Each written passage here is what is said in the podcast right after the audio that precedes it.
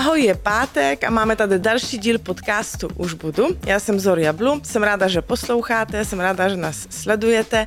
Pokud se podcast líbí, tak dejte nám prosím pět hvězdiček nebo nějaký komentář, recenzi. Můžete mi taky napsat na sociální sítě Zoria Blu nebo na naše sítě blesk.cz.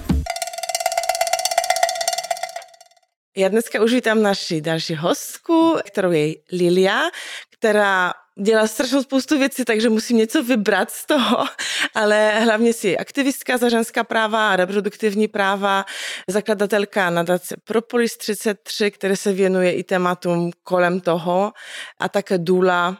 Ještě něco důležitého, co bych měla zmínit?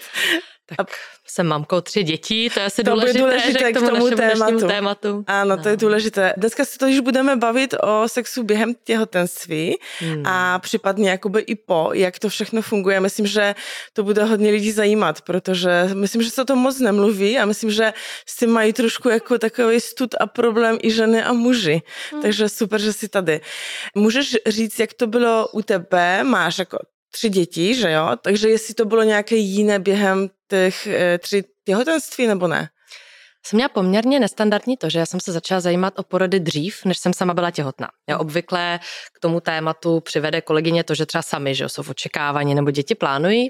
Mě to zaujalo už dřív, takže já jsem šla do toho svého prvního těhotenství porodu už s tím, že jsem byla dula, už s tím, že jsem byla lektorkou předporodní přípravy, takže dobře vybavena, jo, alespoň informačně. A vlastně jedna z věcí, která mě tam hned zarazila v tom celém tématu je zaprvé to, že v porodu nebo tak to mezi sexualitou a porodem je hodně podobných minimálně biologických procesů, vlastně bavíme mhm. se o stejných hormonech, bavíme se o procesu, který by jakoby mohl být velice podkreslen podobnými pocity, třeba jako intimity, blízkosti, třeba i extáze, pro některý třeba i erotiky, ale je to téma, který je obrovské tabu. Mm-hmm. Já myslím, že to souvisí s tím, že my máme mateřství hodně personifikované u nás v naší západní kultuře evropský skrz panenku Marii a se vší úctou k tomu archetypu zároveň to, že vlastně má úplně odřízlou jakoukoliv sexuální složku, že i vlastně i to počití jej bylo neposkvrněné, tak věřím, že ten její archetyp dost dělá na tom, že my máme to mateřství a tím mm. pádem vlastně těhotenství, porod že jo, a poporodní období úplně odřízlé od sexuality. A je to velká škoda. Jo. Je Takže, pravda, no. že když teďka o tom přemýšlím, takže jakoby i těhotná žena, která masturbuje, to taky je docela neobvyklá představa, že jo? Takže to nejde jenom jakoby o sex s partnerem, mm. ale i o tohleto. Mm. Ano, a já právě myslím, že to, že to kotví v tomhle. Víš, že v tom kolektivním poli prostě ty dva, jakože matka a milenka jsou tak jako nejdál vůbec, co to jde. Přitom to je hodně zajímavé, protože stejný hormon, který uh, velmi jakoby řídí a ovlivňuje a mhm. umožňuje naše sexuální prožitky, nebo spíš na naše intimní prožitky, právě ty, jakoby, které souvisí i s blízkostí a s nějakou jako emoční podstatou, i když samozřejmě uh, souvisí právě třeba s orgasmem, což je oxytocin, že a vlastně i potom hormonální koktejl různých endorfinů, které s tím souvisí, tak velmi podobné procesy my vidíme v té sexualitě a vidíme je taky při porodu. Mm-hmm. A potom následně při kojení. To už je teda ultra tabu, jo? že by mm-hmm. kojení mohlo mít nějaký jakoby extatický podtext, mm-hmm. takže k tomu se taky můžeme dostat.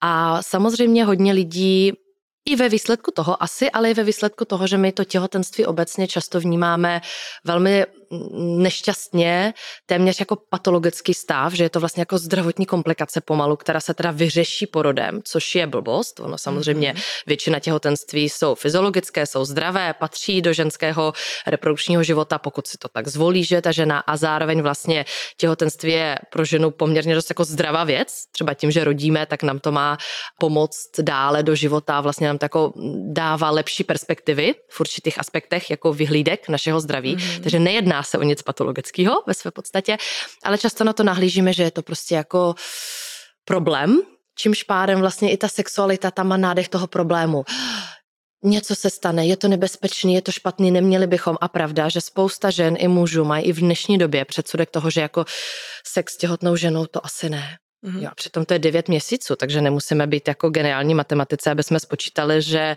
ono asi jako 9 měsíců partnerství bez sexu asi jako nebude úplně pozitivní vliv mít, že? Mm-hmm. Ačkoliv si myslím, že to tabu se týká hlavně druhého, třetího trimestru, že, že něco vidět, že když možná někdo těhotný, ne? Záleží. Jo? Hrozně záleží. Ono to je, to je vlastně taky paradox, protože právě když už, tak ten první trimestr bychom měli vynechávat. Hmm. I z pohledu toho, že prostě ne každá to těhotenství máme úplně jaksi pevně ukotvené, že prostě v těch křehčích případech, když už, tak ten první trimestr bychom mohli být hodně opatrný a naopak ten druhý a třetí jsou ty, kde ta sexualita mm-hmm. je mnohem víc přirozená a může být i mnohem víc nápomocná. Mm-hmm. Jo? Takže to jako přesně naopak by to mělo být, než to, co říkáš, ale ano, máš pravdu. Ono přesně to bříško může vyvolávat mm. i ten pocit, že dokonce jsou opravdu i lidi v dnešní době, kteří si myslí, že tou sexualitou jako kdyby přímo zasahují a nějakým způsobem jakože bušit do dítěte, no to přece nemůžu do té hlavy hlavičky, jo, což samozřejmě biologicky to tak není, jo, ale ten předsudek tam furt je a může být hodně omezující. No nebo já jsem slyšela od mužů v okolí, že jako ví, že to nebudou bušit prostě do ty hlavičky penisem, ale jakoby, že ten penis bude blízko jako hlavičky toho dítěte a že pro ně je to najednou divné prostě nějak, no. Je to tak, je to tak a přitom je to škoda, protože ono vlastně takhle. Všechno musí být samozřejmě o tom primárně, co se nám chce a nechce. Jo. Pokud ta žena nemá chuť na sex, a to se může stát, a obzvlášť v tom začátku těhotenství, když třeba má nevolnosti nebo je jinak špatně, mm-hmm. spousta žen třeba má extrémní únavu, jo, byť třeba jim není úplně vyloženě špatně, tak tam je potřeba to absolutně respektovat, to je jasné. Jo. A třeba v jakýkoliv jiný fázi těhotenství může způsobit jo, hormonální změny, je to obrovský proces v tom těle, vlastně nevíme. Jo. Takže jsou ženy, které prostě tu chuť na to milování třeba z penetrace nemají. A tam je fajn, ale třeba i si říct, že sex přece není jenom penetrace. Jo, že je tolik jiných různých způsobů, mm-hmm. jak si můžeme projevovat něhu, jak můžeme prožívat spolu vlastně intimitu i sexualitu, jo, že můžeme být kreativní. Naopak to třeba můžou být dveře, protože musíme být kreativní, protože musíme trošku upravit svoji rutinu mm-hmm. a mhm. třeba najdeme spoustu nových způsobů. Jo, že to může naopak být eh, super příležitost, jak proskoumat mnoho nových věcí, i třeba nové polohy, že jo, i třeba nové, jakoby pokud to nemáme úplně ve svém repertoáru, tak třeba jakoby orální nebo jiný jako manuální způsoby, jak vzájemně, že jo, můžeme se uspokojovat nebo vůbec jako vzájemně prožívat, že, intimitu, mm-hmm. smyslnost. No a potom taky důležitý u muže, že jo, aby si tak jako upřímně zpracoval, co tam má, co tam cítí, čeho se bojí. Často hodně pomáhá jít na dobrý kurz předporodní přípravy, popovídat se třeba s porodní asistentkou otevřeně, hele já prostě možná je to blbost, ale mám pocit, že jsem blízko tomu dítěti, jak je to doopravdy, jo, že my vlastně moc nemáme prostor u ginekologa, protože návštěvy jsou poměrně krátké, otevírat ty, ty širší mm-hmm. témata. I proto já třeba myslím, že kontinuální péče, kontinuální péče porodní asistentky, nejenom z pohledu té zdravotní péče, ty jsou mm-hmm. Že je to nesmírně vhodné na pomocné mít kontinuální péči zdravotníka, porodní asistentka je zpravidla ta, která na nás může mít ten čas, jo, na rozdíl od pana doktora A. Není to jenom o těch zdravotních aspektech, ale přesně i o těch takových širších, emoční, vztahový, že tam my máme prostor trošku více otevřít a ptát se. Takže je velmi mhm. důležité mít tady ty upřímní konverzace, aby jsme se nenechali těma svýma nějakýma třeba stereotypama, jo, nebo tajnýma strachama mm-hmm. se omezovat. Já vnímám, že i u mužů, právě jak si říkala, že i potom, když už to dítě je, že se jako trošku možná mění ten sexuální život toho páru, právě proto, že tam je ten archetyp ty matky a najednou jakoby ta matka už není ta prostě ten sexuální nějaký objekt, to řeknu špatně, ale jakoby mm. není to někdo, kdo mě jako sexuálně přitahuje, protože je to matka mého dítěte nějakým způsobem, že to se může nějak, samozřejmě ne u všech, ale to je to, co jako i slýchám nějakým způsobem, no. Já myslím, že tady přesně narážíme na ten archetyp, mm. který jsem zmiňovala na začátku, že to mateřství a ta erotika u nás často jsou tak jako uměle vlastně oddělené, ale když se ještě vrátím k tomu těhotenství, mm. že jsou ženy, které vlastně se na to necítí a jsou naopak ženy a není jich málo, který díky těhotenství, protože vlastně biologicky pánev duševní oblast je mnohem víc prokrvená, mnohem víc jí vnímáme a cítíme, jo, i jako nějak psychicky, ale i čistě fyzicky. Takže spousta žen naopak mají třeba první hluboký orgazmy během těhotenství, nebo prostě úplně širší nový orgasmický prožitky, nebo jenom jako smyslný prožitky. Takže naopak, jako je tady velká skupina žen, kterým těhotenství otevře celou mm-hmm. další dimenzi sexuality. Je obrovská mm-hmm. škoda do toho nejít. Ale je důležité, jestli se mi chce, co se mi chce. Jo, upřímně se ptát, upřímně se povídat o tom, co je nepohodlný, co je nekomfortní, kde mám nějaké svoje mm-hmm. zábrany. No a když se bavíme po poporodu, tak já si myslím, že tam je fakt důležité si uvědomit, že to může být všechno úplně jinak. Teď. Brát to jako poprvé. Což pro ten vztah může být ohromně omlazující, mm-hmm. takový jako revitalizující, že vlastně vůbec nevím, jak to moje tělo bude reagovat. A měl by k tomu tak přistupovat i ten partner. Jo? Samozřejmě, a co si myslím, že je největší chyba, my máme takový ten stereotyp těch šesti týdnů. Jo, že šesti nedělí a po šesti nedělí začíná sex. Já myslím, že to je hodně škodlivá meta, protože jsou páry a jsou ženy, které třeba mají ty porody hodně bezproblémový, nemají žádný poranění, mají obrovskou chuť na sex brzo po porodu mm-hmm. a pokud jsou zdravé, pokud tam není žádné poranění a je velká chuť, já nevidím důvod, proč by měli mm-hmm. čekat těch šest týdnů podle učebnice, no a naopak jsou ženy, pro které třeba, nevím, blbě se natrhly, špatné epiziotomie, jo, špatně se hojí, nevím, mnoho důvodů může být, proč prostě je tam velký diskomfort a třeba i po šesti měsících je to pro něj skoro nepředstavitelná představa. A zároveň, co je na tom jako hezké, že z mé zkušenosti třeba i jakoby lektorky a tak, čím víc my respektujeme to tělo, čím víc ten partner je schopen říct, hele, já prostě počkám, až budeš ready, a třeba zase máme příležitost zkoumat věci bez penetrace. Třeba zjistíme, že jdou prožívat věci jenom skrz dotek, jenom skrz objímání, jenom skrz úplně jinou formu jo, mm-hmm. sexuality, což může být super. Ale čím větší je tam respekt, tím dřív a lépe se navrátí sexualita do vztahu. Mm-hmm. Že to, co je vlastně nejvíc zabíjející, je tlak. Šest týdnů a už, ježiš, ale mě to bolí, ale já nechci, já se na to vůbec necítím, mm-hmm. jo, a je to vlastně jako sexualita v jakýmkoliv jiným životním období, že jo? Jakmile je tam tlak, jakmile je tam nějaký pocit nucení, byť třeba si ho vytvářím sama, mm-hmm. protože šest týdnů a už bych měla, tak vlastně o to víc se to tělo a ta sexualita vlastně v tom páru zavře. A potom ten problém mm-hmm. bývá, bývá horší. Ostatně statisticky nejvíc rozvodu, že jo, máme po narození, rok po narození prvního dítěte. To nevím, jestli víš. A já myslím, že jasně, je to, to ten obrovský, eh, ta obrovská změna a všechno, co z rodičovstvím přichází, ale myslím si, že to, jak málo my mluvíme o sexualitě po porodu a jak často nekonstruktivní stereotypy tam máme hodně přispívá k tomuto neúplně teda mm. dobrému trendu. Statistiky takhle jsem neznala, ale jako vidím to trošku i v eh, okolí, možná mm. ne ty rozvody, ale vidím, jak je to hrozně těžká, eh, velká výzva pro ty páry, tak te rok, dva roky prostě musí všechno mm. jako mhm. překopat ten vztah, který například x let byl funkční a najednou jiné priority a v podstatě najednou nejsou dva, ale tři a ta jiná mm. dynamika se mění. Přichází tam nějaké očekávání s tím, jaký bude ten partner jako otec, jako matka mm. prostě a zase jako jak my budeme jako rodiče, takže jako vidím to, že to je hrozně velká výzva mezi kamarády. Já sama děti nemám, takže jsem to jako nezažila, ale, ale ten. Ale kdybychom se ještě vrátili k tomu těhotenství, ať tady to jako řekneme jakoby jasně, jsou nějaké, nevím, pozice nebo prostě je něco, co jako by se nemělo dělat během těhotenství?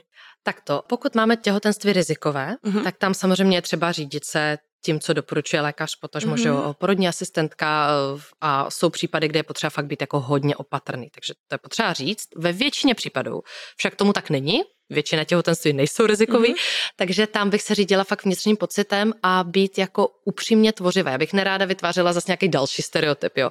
Samozřejmě tlak na břicho, prostě cokoliv, co bolí, cokoliv, co je nekomfortní, cokoliv, co je nepříjemný, bychom neměli dělat. Ale ostatně to bychom neměli dělat i ve všech ostatních no, že, obdobích života.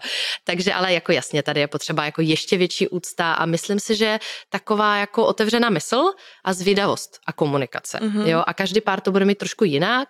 Jako je jasný, že když jako si představíme mechanicky, jak ty sexuální pozice fungují, tak nás asi hned napadne, že, že třeba jako klasického misionáře s velkým břichem asi nebudeme chtít, že? Tak jako z mnoha důvodů je to potom nekomfortní. I to břicho je v cestě doslova. Na boku, ze zadu, že jo, žena, vlastně, která sedí na muži. Vlastně jakákoliv mechanická pozice, která funguje, pro to tělo, ale zároveň musí nám to být příjemný. To je prostě mm. jako furt, furt budu opakovat, musí na to tam být chuť, musí to být mm. opravdu z toho jako příjemného pocitu, jinak to nebude dobré. A jinak no. to nebude dobré ani pro ten porod, což jako jinak ostatně, ono jako orgasmus je svým způsobem dobrá příprava pro porod. A dokonce, a v dnešní době se to hodně řeší, že ženy přenášejí, to tady nebudeme otevírat, to je velký téma, jak moc je to legitimní nebo není, kdy začíná to přenášení a tak, na to je velká Co debata, no že ta žena je těhotná moc dlouho. Takže jo, se takhle, potom v jednom okay. bodě, že jo, začíná dobra, být dobra. velký tlak na to, že už musí jo. jako porodit. A vlastně jeden ze způsobů, který můžeme podpořit tělo k tomu, aby začalo rodit, je právě sexualita. Je to, že vlastně máme spolu, ať už jako erotické hrátky nebo vyloženě sex, i ejakulace může být nápomocná tomu, aby tělo vlastně, aby se tam spustil jakoby ten správný hormonální proces, který pomůže porodu, ale je to fakt ta sexualita v tom širším smyslu slova. Nemusí to být jenom penetrace, cokoliv, co stimuluje právě oxytocin, cokoliv, co stimuluje takový ten jako prožitek vášně, extáze, potažmu, třeba i toho orgazmu, může být hodně nápomocné. A, a to je hodně kontroverzní, ale tady to řekneme, mm-hmm. i při porodu už během porodu pokud se na to oba cítějí, pokud na to mají ty správné podmínky, ty podmínky jsou často problematické samozřejmě, tak vlastně mazlení se, objímání se, ale třeba i nějaký jako víc erotický hrádky můžou být opravdu velmi příznivé pro to, aby ten porod rychleji a lépe postupoval. Protože zase bavíme se o stejném hormonu, je to furt ten oxytocin, takže cokoliv, co v mém těle rozproudí oxytocin, což primárně pro nás normálně je sexualita, mm. že s partnerem, nebo teda intimita s partnerem, tak mi pomůže. Dokonce v takovým tom bych řekla už jako hodně perverzním překroucení tohoto principu, tak známe americkou techniku, nebo americkou, já ji teda znám z Ameriky, asi se používá i jinde a určitě to v Americe nedělají všichni. Když ten porod nepostupuje, tak zdravotník začne ženě kroutit bradavky to neděláme, jo, to je jako to je špatný, jo, to je jako to je velmi perverzní verze tohohle z toho, o čem mluvím, ale pravda je, že jako pokud je to konsenzuální, lásky plný, samozřejmě jako v souladu, tak hlazení i stimulace prsou, i vlastně jakákoliv jiná takhle intimní prožívání během porodu může být velmi podporující. Potom, co praskla voda, by jsme neměli se uchylovat k penetrativnímu sexu, mm-hmm. protože se tam vlastně bavíme o riziku infekce. Že tam prostě by se měl minimalizovat jakýkoliv kontakt. A kontakt potom už s tou pochvou, mm-hmm. ale než praskne voda, čistě teoreticky, když by se na to oba cítili, tak by mohli se pokusit teda o penetrativní sex. Ale spíš se bavíme o mazlení, líbání se, jo. objímání, jo, klidně ty prsa, ten hrudník, jako to jsou potom takové přírodní, neinvazivní a velmi příjemný způsoby, jak ten porod mm-hmm. podpořit. A ne každý se na to cítí Pozor, samozřejmě, spousta žen, který při porodu hlavně chtějí, aby na ně nikdo nesahal, jo, takže není to univerzální recept, ale jsou takový páry a jsou samozřejmě i páry, který porod prožívají jako vyloženě erotickou záležitost. A myslím si, že je to důležité o tom mluvit, že nám mm-hmm. to mhm. pomáhá i trošku změnit pohled na porod obecně. Že hormonálně to tam je, ale my jsme to v naší kultuře možná i díky tomu, že ta matka by měla být ta asexuální, úplně zazděli. A já když si třeba vzpomenu, já jsem mimo jiné studovala teda u takového francouzského porodníka velmi známého Michele Odente, teď mu přes 90, jo, způsobil velkou revoluci vlastně v tom, jak přemýšlíme o porodu. A on říkal, když nás vyučoval, že když on byl teda mladý, ještě dělal atestaci, tak ženy rodily zpravidla pod silnou sedaci, jakože měli hodně silný že, sedativa všeho druhu, aby právě nejlépe vůbec nevokalizovali, aby byli úplně potichu. A už vůbec, nedej bože, nesměli rodit na čtyřech, což jinak je docela dobrá jako porodní poloha, Protože, pozor, ne protože by to bylo špatný pro porod, ne protože by to bylo špatný pro tu ženu, protože by mohli, jak to říct, jako slušně, no prostě protože by mohli svádět a jako morálně skazit ty mladý doktory. Cože? Mm-hmm. A vlastně tady u nás v českém prostředí o tom hezky mluví Kristina Zemánková, což je psycholožka a porodní asistentka mm-hmm. a vlastně vrací dost um, to povědomí o tom, že porod je v nějakém aspektu i sexuální záležitost a to, že mi o tom nechce mluvit, způsobuje to, že se to stejně děje, ale takovým tím právě jako podpultovým, vyš patologickým způsobem. Mm-hmm. Ale že je důležité uznat, že tam ten sexuální prvek je, že to v tom poli je a pracovat s tím vědomně, konsenzuálně, otevřeně a nějak jako důstojně. A ten sexuální prvek je co? No to, že vlastně eh, je to stejný hormonální koktejl. Okay. Třeba mm-hmm. i mhm. to, že žena potřebuje stejné podmínky, mm-hmm. ty, co žena potřebuje pro dobré milování, tak potřebuje i pro dobrý porod. Mm-hmm. Jo, tak mhm. to je první věc, kde často se to nesplňuje. Jsou skvělí porodnice u nás, kteří to ctějí a jsou takový, kteří to nectějí vůbec. A potom i to, že třeba ty lidi, kteří vstupují do toho prostoru, si představ, že by si vstupovala do místnosti, kde někdo má sex, že jo?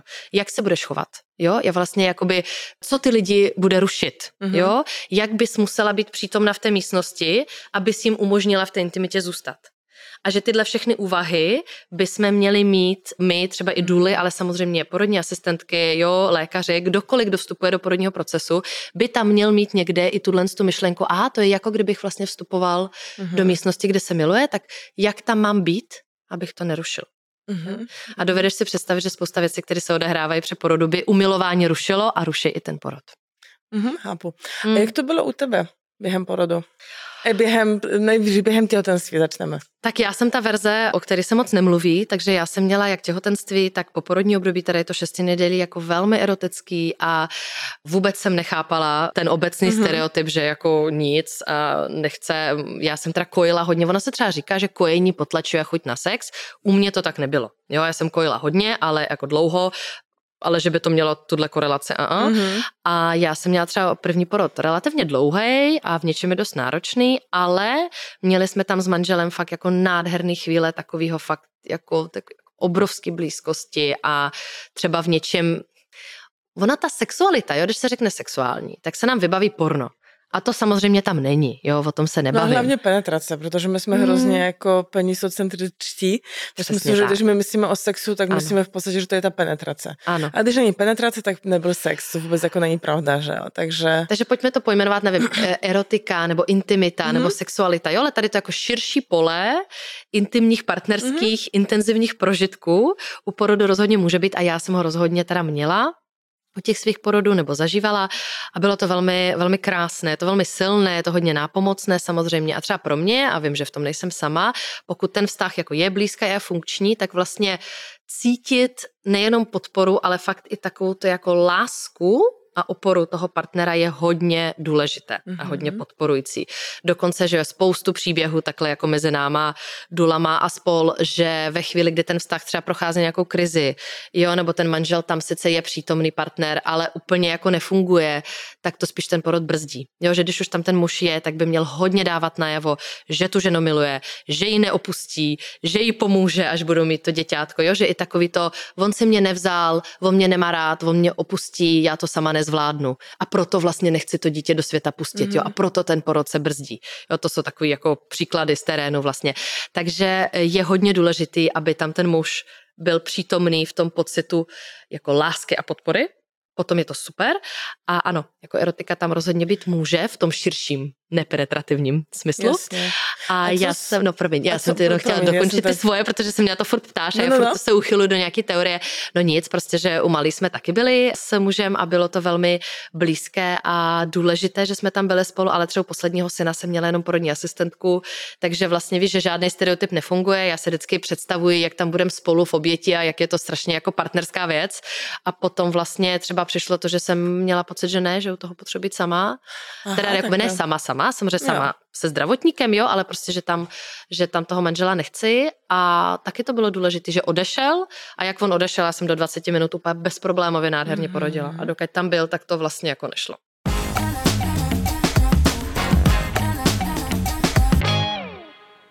Taková ještě myšlenka, když se jako bavíme o té sexualitě mm. i během toho porodu, jako zkouší se nějak jako stimulace klitorisu například během, nebo nějak jako nevím, jestli vyvolání orgazmu by to pomohlo, mm. nebo ne, jako...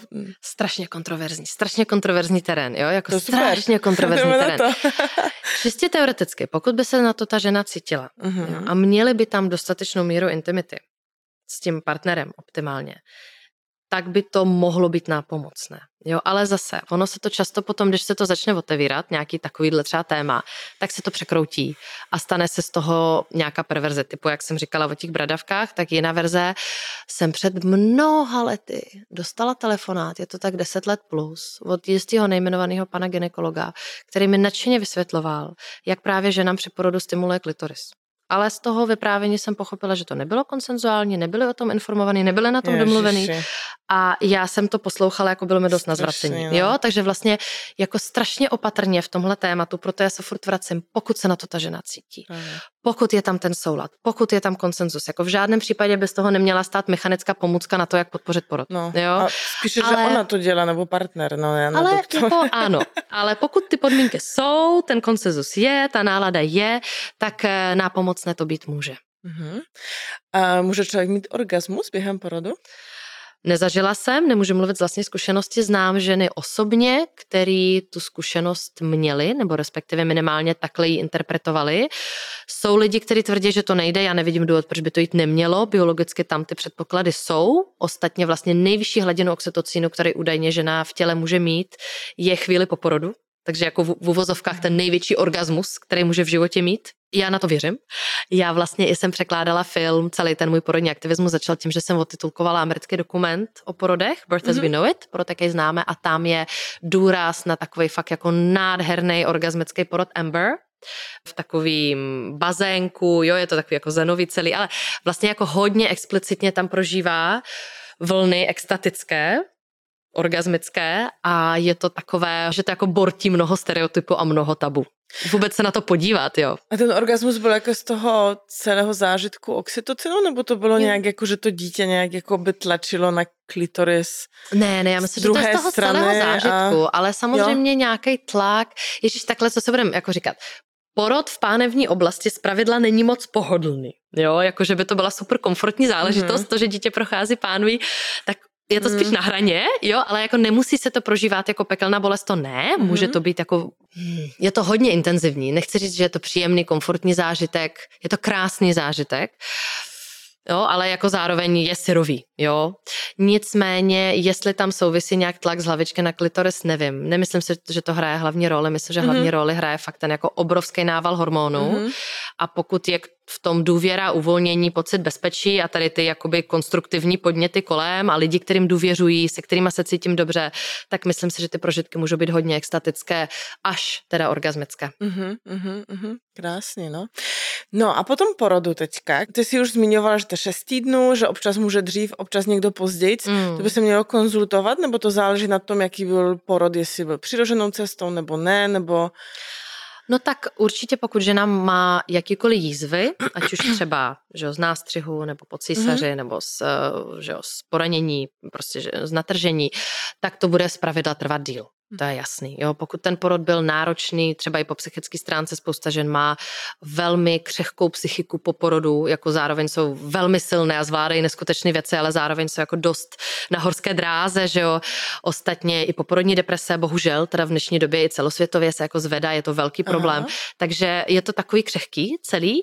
Nicméně já bych se řídila primárně tím, že šest týdnů je takovej bezpečný jako buffer, a potom už je to opravdu na nás, jo, kdy se na to budu cítit. Často ale ženy i muže, teda vůbec ten pár hodně zaskočí, že je to všechno jinak. Víš? Že to, co dřív fungovalo, fungovalo, vůbec mm-hmm. nefunguje a naopak třeba nějaký úplně jiný věci, které třeba nikdy předtím neměla ráda, tak najednou tu ženu velmi těší. Takže fakt přistupovat k sobě, jako kdybych byla pana. Mm-hmm. A i pro toho partnera. Mm-hmm. Že vlastně jako nevím. Já si myslím, že to tělo znám, jo. Já si myslím, že vím, jak funguje. Nevím nic. Jo, po porodu úplně prostě čistý list zkoumám. Okay. S úctou zkoumám, z výdavosti zkoumám a může to být mnohem lepší. Jo? Není to nutný brát jako tragédii, že teď po porodu to bude horší, může to být mnohem, mnohem lepší. Ale jako s úctou budu potřebovat fakt proskoumat, jaký to teď mm. bude, protože nejspíš to bude aspoň trochu jiné, nebo úplně jiné, nebo úplně stejné. Může se stát cokoliv. A to jiné myslíš jakoby v oblasti jakoby vagíny nebo nějaké stimulace nebo úplně Všechno. jako celé tělo? Že úplně to celé tělo, protože zase Aha. po porodu, že jo, zase ta žena pokud kojí, nekojí, ale v každém případě prožívá velké hormonální změny, po porodu, že její tělo se hojí, že jo, do toho vlastně ten stav mysli, ten stav bytí je úplně jiný.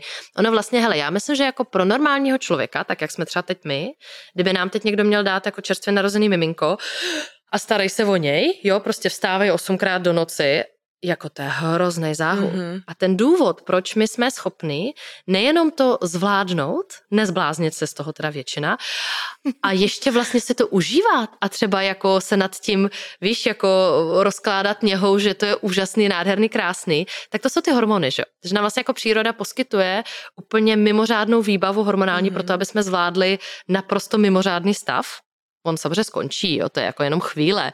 To je taky dobrý si pamatovat, že to není navždy, to občas hodně pomáhá. V těch měsících po porodu, kdy si říkám, ježiš, to jako to nedám, to je jenom pár měsíců. Mm-hmm, Takhle. Mm-hmm. Potom to bude zase jako jinak náročný, ale to je fakt krátká doba. Jo. Je, Pamatovat si, že to je jenom na chvíli, jenom na chvíli. Ale vlastně v tomhle tom změněném stavu já vlastně vůbec jako nevím, jak budu reagovat na spoustu věcí. Ale třeba taková jako, takový typ jako z mýho, z mýho života pro mě bylo hodně důležitý, hodně krásný, když u kojení byl i partner, že třeba mě objímal, víš, jako držel, já jsem tam cítila tu ochranu, tu podporu, tu lásku. Já jsem do toho kojila miminko, že on mě třeba nahlížel přes rameno, tomu miminkovi do očí a bylo to fakt jako úplně wow.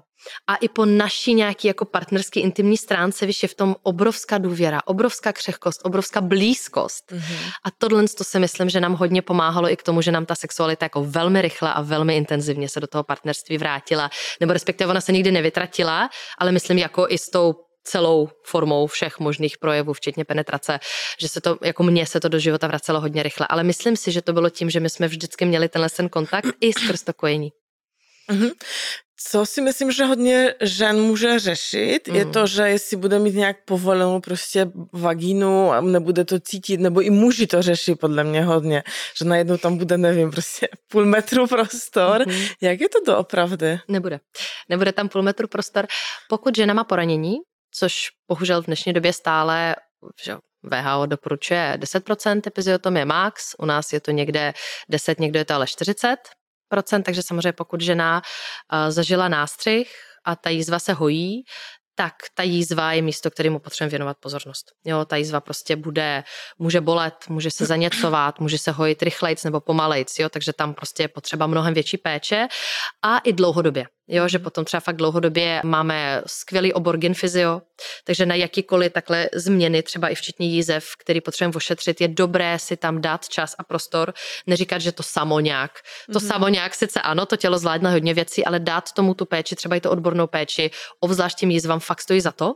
I pro návrat nějaké citlivosti, že jo? protože jízvy, co jízvy zpravidla jsou velmi necitlivé. Mm-hmm. Takže najednou mám kus, že jo? Uh, kus sebe, kde necítím. A to je hodně jiné a dost omezující, třeba i pro tu, že jo, mm-hmm. plnohodnotnou sexualitu. Určitě natržení, že jo, to samé, velmi podobné. Nicméně, pokud ten porod probíhá vaginálně a není tam tenhle ten problém nějakého velkého nástřihu nebo natržení, určitě tam nebude půl metr, jo, ten orgán je na to stavěný. Naopak eh, spousta žen, jak říkám, můžou být mnohem citlivější i, takže mm-hmm. může to mít mhm. své výhody, jo, že to prostě to pánevní nose jinak prokrví a vlastně celou tou zkušeností toho těhotenství se tak jako citlivý jo, a zvědomí, takže to může být, může být to velmi pozitivní změna. Jo, e, jasně, můžeme cvičit, taky dobré zmínit, spousta žen si myslí, že před porodem mají začít cvičit pánevní dno, byla bych s tím hodně opatrná. Jo, z pravidla cviky pánevního dna, tak jak my je tady známe, vedou k tomu, že to pánevní dno je spíš více stažené, tak k tomu vede ten stereotyp, že, že chci být jako tuhá, že, mm-hmm, to, co říkáš, mm-hmm. ale pro ten porod to není moc konstruktivní. Mm-hmm. My naopak potřebujeme naučit povolovat mm-hmm. páne vnitřno, mm-hmm. aby jsme dobře porodili, právě bez těch poronění, jo, a bez těch komplikací. Ale po porodu a ne hned po porodu je dobré dát tomu tělu čas si odpočinout, jo, zregenerovat, ale třeba potom šesti nedělí určitě můžu začít cvičit, můžu dělat cviky, ať už s nějakou, s pomocí nějakých jako těch balonků, že jo, nebo kuliček, nebo jen tak, nebo prostě někdo má trenažer, to je jedno, ale jakoby pánevně dno cvičit můžu. Může mm-hmm. mi to mhm. pomoct. Jsou ženy, které trpí po porodové inkontinenci, není jich tolik, jak si to představujeme. A pokud ten porod proběhne relativně bez problému, tak určitě žádné významné negativní následky to nebude mít v těchto ohledech. Spíš často naopak. Mm-hmm. Pokud jde o antikoncepci, po jaké době po porodu žena je zase plodná? V podstatě hned. Hned? Mm. Takže menstruace se vrátí hned? Jako ne, menstruace se nevrátí hned, okay, ale tam ale... je totiž triky to, jo, že První se vrací ovulace. Mm-hmm. Takže já jsem sice ještě neměla menstruaci, takže si myslím, že jsem neplodná, ale už můžu ovulovat. Okay. A je hodně žen, který otěhotní mnohem dřív po porodu, než by si to přáli, protože podcení antikoncepci, protože je i takový mýtus, že kojení stoprocentně chrání. Mm-hmm chrání kojení, ale ne stoprocentně a jenom do té doby, co jenom kojím, výhradně, což je maximálně 6 měsíců, že jo, potom už jsou příkrmy a tak. A opravdu kojení jako neposkytuje stoprocentní protekci, takže je dobré, pokud teda se chce milovat a nechce mít žádné děti, tak ten kondom jako nezapomenout, protože jako mít další dítě hned je dost náročné. Jako mm. je náročné i pro tělo, jako já bych to ani nedoporučila, jo, že alespoň ten rok, klidně víc, protože to tělo potřebuje se dostat zpátky do nějakých svojí jako rovnováhy a nazbírat si další vůbec jako zdroje na nějaké mm. další těhotenství. Takže pozor na to, jo, je to častý problém. A dokonce, že jo, tak my jsme se poznali skrz téma interrupcí a interrupce u žen, který mají jako hodně maličký miminko, je docela častý jev právě z tohohle důvodu. Mm-hmm. Jsi zmínila, že kojení nějak, nějakým způsobem nestoprocentně ale chrání? Jako před, Poskytuje jak to funguje, určitou nebo? relativní ochranu. No, říká se, že prolaktin, že jo, který, který mm-hmm. máme vysokou hladinu, když kojíme, tak vlastně potlačuje naši přirozenou plodnost, ale jak říkám, je to, pokud kojím výhradně, maximálně po dobu 6 měsíců a ta ochrana rozhodně není stoprocentní. Mm-hmm. Jo, nějaká ochrana tam je, ale je to relativní. A taky u každé ženy je to trošku jiný. Nicméně menstruace, jak se se ptala, tak menstruace se někomu vrací po pár měsících. Z pravidla je to tak ten půl rok, někomu to může třeba trvat rok, všechno je to úplně v pořádku, není mm-hmm. tam mhm. žádná jakože a tady musíš. Záleží hodně. Záleží hodně třeba i na tom režimu, jak moc ta žena je vyčerpaná, jo, jak to funguje, nefunguje, že jo, to ranní mateřství pro ní. Ale tak těch šest měsíců bych řekla, že je nějaký. To je zajímavé, protože já si myslím, že po ovulaci vždycky musí být menstruace. No jasně, ano. No. Takže ale Rozumíš? No. Já třeba jsem po porodu, myslím no. si, že ještě nejsem plodná, protože jsem neměla menstruaci. Jo, aha, takhle a to už myslela. mám ovulaci, Dobrá. do toho mám nechráněný styk a je to. OK, jo? chápu. Já jsem myslela, že to znamená, že několik měsíců můžeš ovulovat bez ne, ne, ne, ne, ne, ne, jenom ta první, jenom ta první ovulace, ale jenom ta první ovulace může proběhnout takovou vozovkách na tajněčku, jo, nebo prostě si ji nevšimnu, protože, protože myslí, čekám že... na tu menstruaci, že jo, ta je zjevná. Makes mm. sense, ano. Chápu, no. chápu. Ještě, eh, jak jsme se bavili o těch porodech, mohla bys zmínit nějaký porod, který byl pro tebe jako výjimečně krásný, nebo takový, jakoby, že byl ideální porod. To možná není dobré slovo, že ideální, ale jakoby, že, že bylo vše prostě, jak si myslíš, že by mohlo jako fungovat v ideálních podmínkách? Já musím zaklepat, že ty moje dva poslední porody pro mě odpovídají mojí ideální představě, mm-hmm. takže jsem za to jako velmi ráda. A co to je ta ideální představa? No a tady právě chci říct, že to je pro každou ženu úplně jiné. A tam je strašně důležité ctít to, že třeba můj ideální porod je možná tvoje noční můra a tvůj ideální porod je moje noční můra. A to je jako fakt důležitý. Jakmile začneme hledat ideální porod pro všechny, tak jsme úplně, mm-hmm. jsme jako ve velmi špatném terénu. Takže můj ideální porod, tak jak já jsem si ho přála, bylo to, že jsem byla doma ve vaně, měla jsem tam dvě porodní asistentky, prostě nemocnici přes řeku, měla jsem tam u toho svého partnera a vlastně mala se narodila rychle, téměř bez bolesti, úplně prostě nádherně. Já jsem čekala, že to bude trvat dalších 10 hodin a vlastně ty si mi držela a říkám si, aha, ty jo, i takhle jednoduchý to může být. Jo, takže to mě třeba hodně zaskočilo.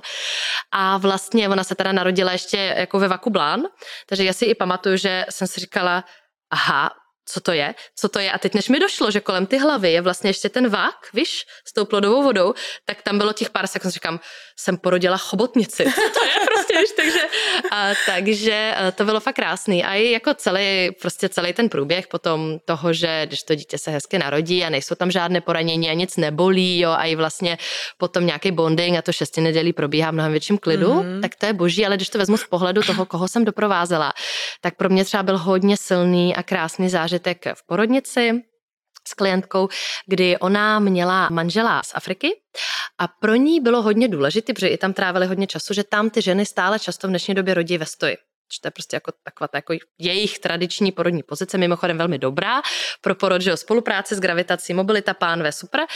A ona furt měla pro sebe jakoby ten cíl nebo tu ideální představu toho porodu ve stoji. A už to na to nevypadalo, už se to různě prostě komplikovalo, už se tam bavili o tom, že by třeba se to mělo vyřešit možná i císařským řezem. A teď v jednu chvíli jsme tam zůstali sami. Byla tam teda porodní asistentka někde jako v dálce přítomná a vlastně ona se najednou posunula v tom celém procesu, no a porodila tak, že stála fakt ve dveřích, držela se takhle za ty zárubně, přesně jak ta africká jako mama, kterou si tam jako vysnila a fakt porodila ve stoji a úplně tam bylo jako cítit, jako ona je na sebe hrda. Jo, jak má takový ten pocit, jako jo, já jsem to dokázala, jo, krásný porod, jasně, žádný poranění, jo, miminko nádherně vylezlo, jako úplně super všechno. Mm-hmm. A do toho takový ten její pocit, víš, toho, že jako jsem to dala. A já teda si myslím, že každá žena, ať už rodí mhm. vaginálně, ať už rodí císařským řezem, ať už prostě, jako není to o tom způsobu, ale o tom pocitu, že já jsem to dokázala. A vím a věřím, že by to mohla být každá žena, aby vyšla z porodu s pocitem, i když jsem dokázala tohle, tak dokážu cokoliv.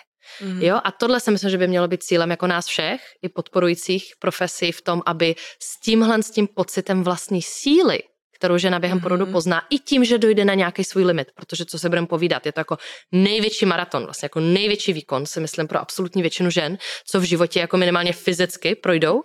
A jak říkám, ať už ten porod se vyvíjí jakoukoliv z těch cest, ať už je instrumentální, ať už je císařem, ať už je vaginální bez zásahu, je to prostě mazec, jo.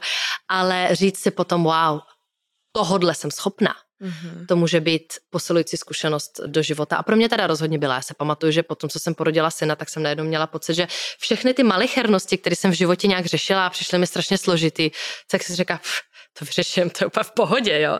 Že je tam jako úplně jiný pocit vlastní jakoby schopnosti, asi možná v něčem i hodnoty, ale vlastní síly. Krásně, krásně. Hmm. A co nějaký porod, který byl pro ženu dost nějaký traumatický nebo...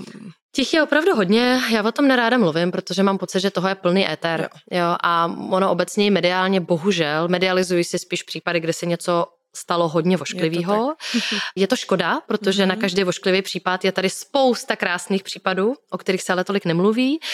Bohužel to, jak je porod zobrazovan třeba i v médiích ve smyslu třeba filmu, je velký problém, protože je to hodně nerealistický, takže potom třeba i ženy vyrůstají s tím, že my nevidíme porody svých maminek nebo sester, že porody se odehrávají zpravidlo mimo ten rodinný systém, takže my jako jinou zkušenost nemáme než tu svoji první zpravidla. A potom z čeho čerpáme ty inspirace? No čerpáme z časopisu, že jo, z filmu, prostě je tam nějaký stereotyp toho, jak porod asi vypadá, jak asi probíhá. A v absolutně drtivě většině filmů je to úplně mimo. A mohla bys popsat, co je mimo?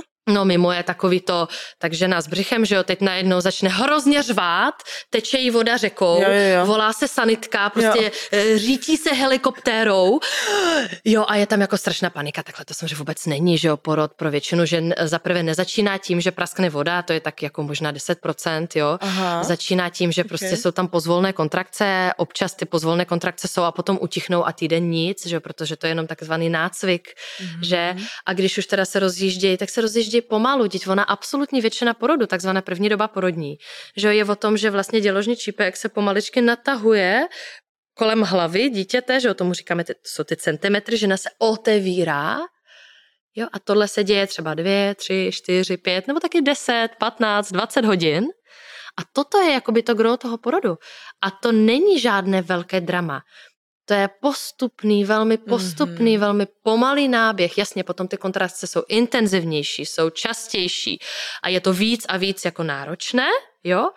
Ale ten náběh z pravidla je jako takovouhle křivkou, ne prostě z nuly jako na 150 a najednou je hrozný drama. Jasně, jsou dramatické případy, ale jsou to spíš výjimky. Jo, většina žen má ten náběh postupný a ano, potom je druhá fáze porodní, kde vyloženě už že to tělo tlačí dítě ven na svět, ale ta je dost krátká, to se bavíme o nějakých desítkách minut až třeba dvou hodinách, mm-hmm. jo, ale vyloženě je to ten závěr porodu. A to už je ten moment, kde to dítě prolejzá, vlastně okay. pán ví, že jo, ta dělo ho tlačí ven a vlastně tam je potom to grand finále. Ale možná ještě jako dobré se zamyslet, když si vezme, že jako v hloubce své vagíny, že v tom čípku se, se musíš otevřít, mm-hmm. jo, tak vlastně v tom nejzranitelnějším, nejintimnějším místě se otevíráš. Co proto potřebuješ? Klid. Klid, bezpečí. Dýchaní. Důvěru, jo, prostě jo. vlastně, když si uvědomíme, že ten porod právě z většiny není to drama toho tlačení, to je až ten uh-huh. závěr, ale je vlastně to otevření se, tak najednou ta důvěra, ta bezpečí nám začne být úplně mm-hmm, zřejmé, jo, že to je k tomu mhm. potřeba. A velmi častá komplikace při porodu je, že nepostupuje. Že se jako neděje nic dramatického, ale že prostě tady ten proces se někde zastaví. Jo. No a zpravidla se zastaví, protože ta žena se třeba jako necítí úplně dobře z nějakého důvodu. A ten důvod jde třeba opravit, jo? že se jako něco změní v tom prostoru, nebo v tom, co ty lidi říkají, nebo v tom, kdo s ní je a zase se může rozjet. Takže vlastně tady to jako otevření se má velmi specifické potřeby. A vem si, že to je v tom ještě jako ani ne ta vulva, ale úplně jako jo. uvnitř té vagíny. Takže ten nejintimnější, nejzranitelnější mm-hmm. bod. Mm-hmm, mm-hmm. To je super, že to řekla. Já jsem se chtěla zeptat na to prasknutí ty vody, protože já to mám taky jako z nějaké popkultury z filmu, mm. že vždycky najednou praskla voda a prostě taxíkem rychle prostě někam musíme ten. Může a to se i to trvá stát, taky. Ale je to minimum. Jo, no, může jsem, se to stát, je to minimum případů, kde porod začíná vyloženě. Většinou voda praskne někde v půlce tohohle Aha, procesu. Okay. Otevření nebo nepraskne, že jo, často u nás vlastně v nemocnici se natrhne vak, jakoby manuálně, jo. mechanicky, takže většina žen teda že jo, budou mít tu vodu prasklou, ale jsou i případy, kde vlastně to dítě se narodí s tím, že ta voda nepraskla což třeba byla ta moje dcera. Mm-hmm. A ono se říká statisticky, že je to jedno z deseti tisíc. Ale to je velmi nefer statistika, protože většině ženám ten vák natrhnou, rozumíš? Takže když by ho netrhali, tak samozřejmě těch dětí je víc. No. U nás v polštině je takové, no. říká, že je dítě je narozené v takové jako že čepici a to ano, je prostě někdo, ano. kdo bude mít hodně štěstí, štěstí a je výjimečný a tak dále. Jo, že to, to taky je v češtině. No, ale kdyby jsme netrhali, neprotrhávali jo. ten vakblán, tak by těch štěstěných dětí bylo víc. Ještě víc, ještě. Já jsem si vzpomněla na porod eh, kamarádky, takové další, která prostě jela do nemocnice a byla tam možná 15 minut nebo jak no. krátkou dobu a šla na záchod, protože třeba se večurat a mm-hmm. malém prostě porodila na tom záchodě, že prostě jí porod prostě půl hodiny a čus, jako to bylo úplně šílené. Záchod je super místo. Jo. No proč? Protože je to malá místnost, mm-hmm cítím se tam intimně. Na záchodě my máme tu asociaci, že tam jsme schopni, jo. že jo, vlastně se vyprázdnit, úplně jako nikoho se nestydíme, takže je to vlastně jako skvělý koncept. Mm-hmm, A hodně žen doopravdy na záchodě i poroděj. Okay. Děje se to, eh, je to naprosto super, když se to podaří. I ta záchodová vlastně jako mísa je dost dobrá, že jo, co se týká polohy, protože mm-hmm. zpravidla na záchodě sedím, že jo, jo. jsem v nějakém předklonu, můžu se je opřít a vlastně, že jo, gravitace, Pánev je mobilní, jo. že jo, můžu se tam hýbat, ale primárně si myslím, že je to o tom pocitu intimity. Že záchod je místo, kde se nestydím mm-hmm. a mhm. stud je velice nekonstruktivní pocit. Že když se stydím, tak jako dělám tohle, že chci vypadat důstojně, chci třeba u porodu být krásná, to je mimochodem další takový trend, že jakoby jak vidíme ty hezké fotky, ono je to dobrý, že jsou hezké fotky porodu, jo, jako fajn, ale potom spousta žen třeba i má takový ten pocit, já u toho chci vypadat pěkně, No to je tak to poslední, co je nápomocné. A nebo i ta přítomnost toho partnera, jak jsme se říkali, může mít bohužel i ten efekt, že už v té tlačící fázi Jo, tak tam ten prožitek v těle bývá i ten, že fakt mám pocit, že jako kdybych tlačila jako na velkou. A teď pro mnoho žen je nepomyslitelné, že by se měly v uvozovkách jako pokadit přes svým manželem. to? No samozřejmě, že se to děje. A je to jako naprosto super, protože to pomáhá to vlastně, že jo, vytvoří víc místa, ano. je to dobře.